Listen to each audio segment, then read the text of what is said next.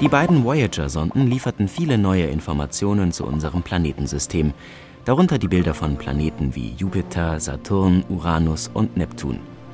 An Bord der Sonden hatte die NASA eine Visitenkarte der Menschheit, eine vergoldete Schallplatte mit Hinweisen zur Lage unseres Sonnensystems zum Beispiel und mit akustischen Eindrücken von der Erde, wie Baulärm und Wahlgesänge. Der damalige Generalsekretär der Vereinten Nationen, der Österreicher Kurt Waldheim, begrüßt auf der Schallplatte mögliche außerirdische Lebewesen im Namen der Menschheit. As the Secretary General of the United Nations, an organization of 147 member states who represent almost all of the human inhabitants of the planet Earth, I send greetings on behalf of the people of our planet. We step out of our solar system into the universe seeking only peace and friendship, to teach if we are called upon, to be taught if we are fortunate.